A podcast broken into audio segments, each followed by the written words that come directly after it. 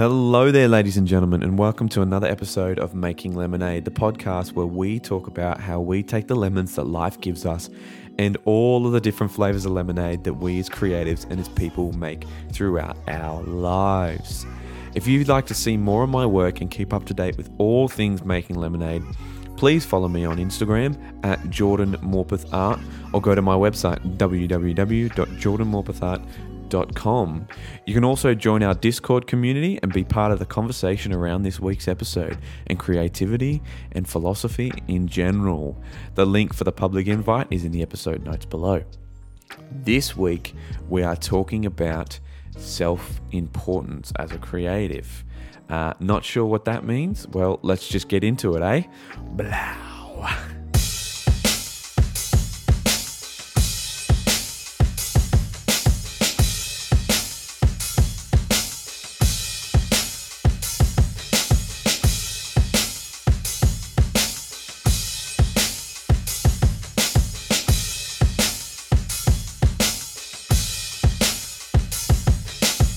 What makes us self important? Is it because we have families, lives of our, of our own? Is it because we have been fed the beauty of individualism by the commercial world so as to make us feel like buying a product makes us so individual and builds a part of our personality and individualism status? Is it because we all want to be different, however, at the same time, crave the feeling of belonging? This is a trait of human evolution that I've been tackling for a long time, and in my belief, this individualism, well, it's, it's toxic. I choose not to tie myself down to any particular religious doctrine However, the one I do lean more towards is Buddhism, as I believe in a universal one being, and that, not unlike in Star Wars, there is a, well, force of nature or force of being that holds everything in the universe together. The scientist in me says it's probably the atom. So maybe in a way I worship the atom? However, in the Buddhist religion,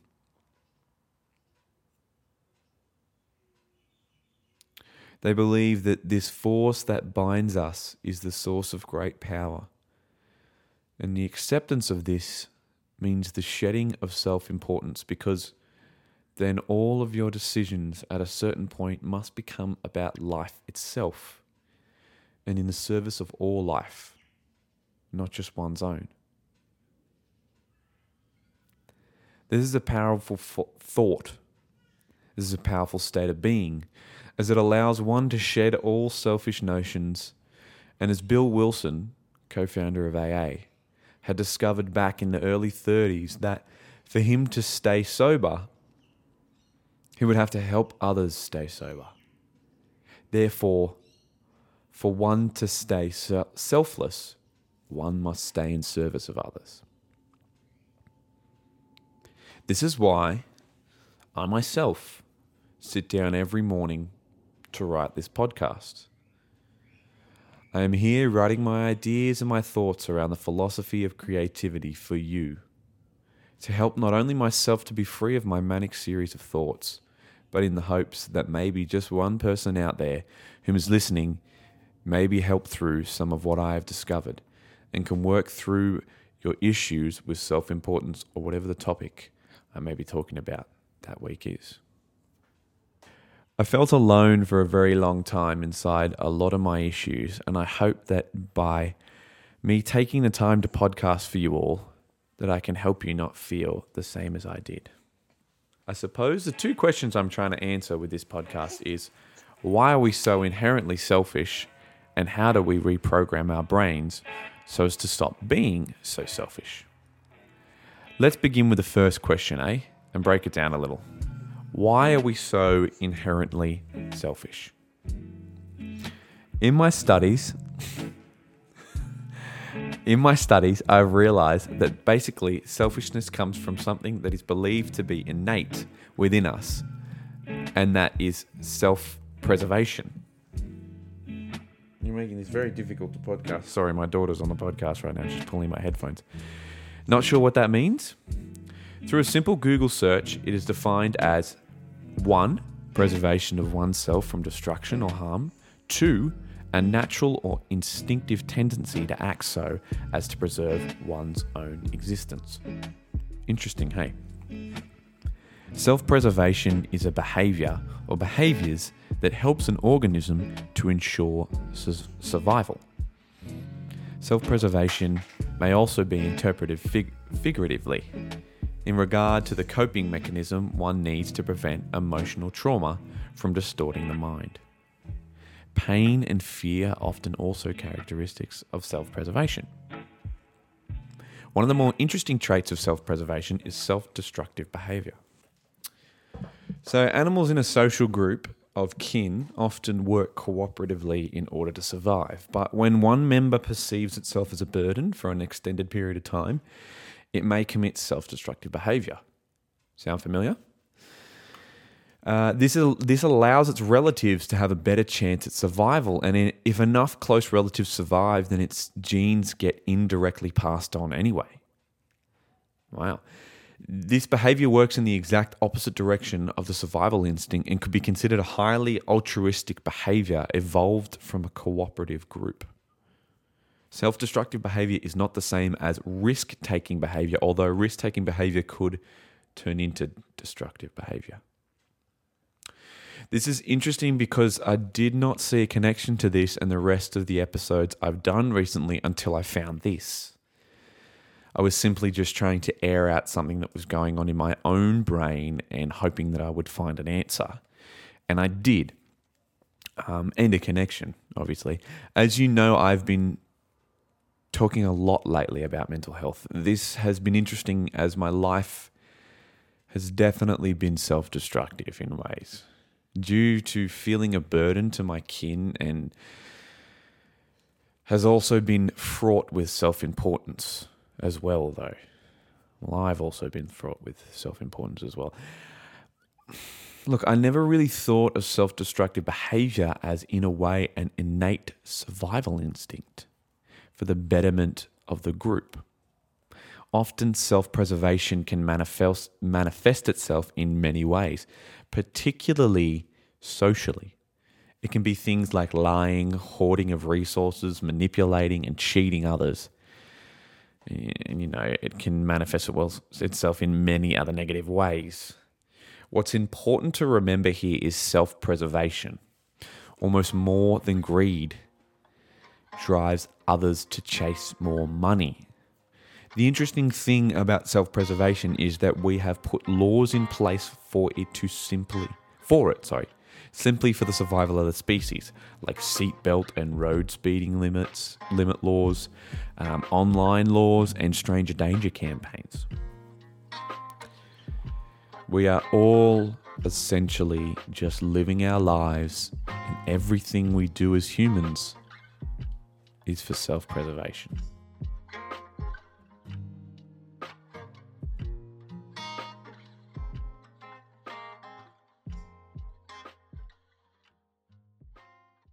Let's break down the ego for a second. This is the first place that I believe one should start when beginning the shedding of one's self importance. What is the ego? Again, I think we should first define it. In modern day, this is considered a person's sense of self-esteem and or self-importance. As Freud said, Conscious awareness resides in the ego, although not all of the operations of the ego are conscious. So, therefore, one could say that a dog does not have an ego, for he has no self importance or self esteem. I believe you would be wrong in a sense, as a dog does indeed have self importance. We just categorize it as survival instincts. I've been thinking a lot about this and what I define my ego lately. I think we all define our egos in a way or by the way that we were taught to whether directly or indirectly when we were brought up and the way we were brought up. Like, for instance, a parent who tells their child they are worthless and put them down at every turn is taught how not to love themselves and will have severe self esteem issues that can manifest in any number of ways. However, on the flip side, if you have a child who is told they can be anything they want as long as they dream it, well, that child might grow up entitled and not ready to take responsibility for their actions and think that they deserve more than the merit of their own actions. The ego seems a very fragile thing as it is easily mismolded in the early years of one's life, and depending on the strength of it, it can be easily pierced in one's later years in the West, we really don't like ourselves, and many things can be blamed for this. We all have our own reasons for all of this, whether it be parents, teachers, kids at school, growing up, etc. We have we have not as a society been taught to be kind to ourselves. Why do you think there's such a large movement of meditation apps and self medication? Is more prevalent than it's ever been. Why do you think kids are back to taking acid and DMT? Well, not just kids, everybody is. Well, not everybody. A lot of people are back to taking acid and DMT. We all want to find something more this innate yearning inside ourselves. We want to unlock our potential for consciousness because we were never taught how to do it in the first place. In the Buddhist religion, religion is believed that we are all one universal being. We are all here to serve the universal purpose of life. As I said at the beginning of this podcast, this means death too. This means the shedding of the ego because if you're worried and concerned about your own mortality, that's your ego talking. That's your negative ego. That's your self, your self important ego talking. His Holiness the Dalai Lama says that there are two types of ego one being the I, the one that seeks to manipulate others for the gain of the self. That's the one that we're talking about here the self important ego. The other type is one that desires with all its being, everything inside it, to seek to help others. We all have this built into us. We just don't all foster it, um, care for it, uh, bring it to fruition, give it life and strength. This ego is often filled with compassion and unconditional love and gratitude. Uh, this being, he says, is necessary for happiness and fulfillment in one's life. The Dalai Lama teaches many things, and one I like to learn about and take into my life is his and also Buddhism's teaching of letting go of the self via the ego. This helps one serve the greater purpose of the universe and become one with Nirvana, which is essentially, well, what Obi Wan Kenobi did when Darth Vader, quote unquote, struck him down. All real Star Wars fans know that Darth Vader didn't strike no shit down. Obi Wan became one with the Force before Vader could and he became more powerful than you could ever imagine, Darth. Obi Wan Kenobi. Anyway, the problem with all pow- with the all powerful ego is that I can also make us the center. Sorry, it can also make us the center of our experience, and this can be skewed. This means we are not serving others but oneself only and always. This is toxic. This is not what we're given life for. Now, how has this got to do anything with being creative? Well, it's got everything to do with being creative. We as creatives ser- serve such a greater purpose. We must have a spiritual connection to something to do what we do. Whether it be the canvas, the paintbrush, the written word, or the camera, we all have a spiritual connection to something because without this, we have no passion. We have no drive. We are simply creating for ourselves. And when we are merely creating to serve the self, we are not servicing the audience, who inevitably will be the ones who consume our creations. And when we are not servicing, the audience, then we are not reaching our full potential with our creations. We create beautiful things. We create for the world. We create to entertain, inspire, and to help others feel when they think they, they can no longer feel. I was once suffering from feelings of superiority until I began writing this podcast with the audience in mind. I began thinking, how can I help creatives? And this is how by sharing the philosophies that I have come across and filtering them down so that all types of creatives can understand that which I am trying to hand on. Happiness is a state of being in which you do not want to be in any other state. So let's create.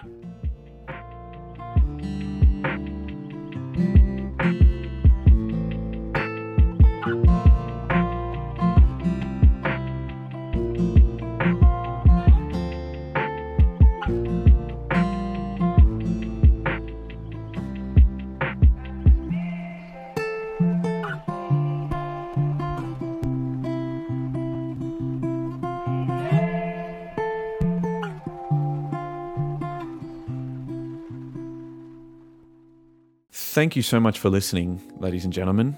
I love you all so much. Um, this was meant to be a one part episode, but when I began looking into this topic and writing it, I found that there was at least two episodes in it. So stay tuned for next week's episode, and we will be back with part two of self importance and the creative ego. If you want any more information on my theories around self importance or just want to join the conversation on this week's episode, please feel free to contact me on Instagram at Jordan Morpeth Art or join our Discord community. The Discord link is below in the episode notes. If you would like to support the podcast, please just take a screenshot of the episode and share it on your stories on Instagram, Facebook, Snapchat, or wherever you socialize on the World Wide Web. Also, you can leave a review on iTunes. Uh, thank you all again. I love you all so much. I have been your host, Jordan. And as always, guys, stay weird. Ba-dum, bum, ba-dum, bum. That's the dog.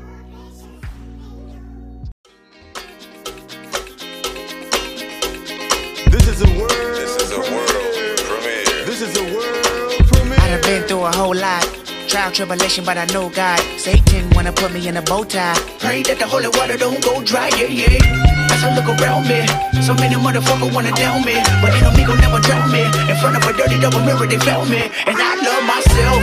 The world is a ghetto with big guns and dick inside. I love myself. But they can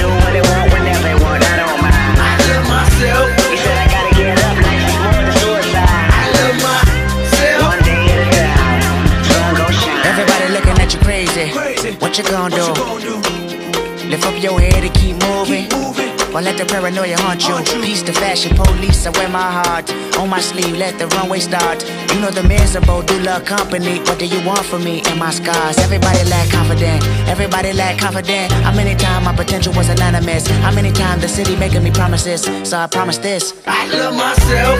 The world is a ghetto, big guns and dicky signs. I love myself. But they can do what they want whenever they want, I don't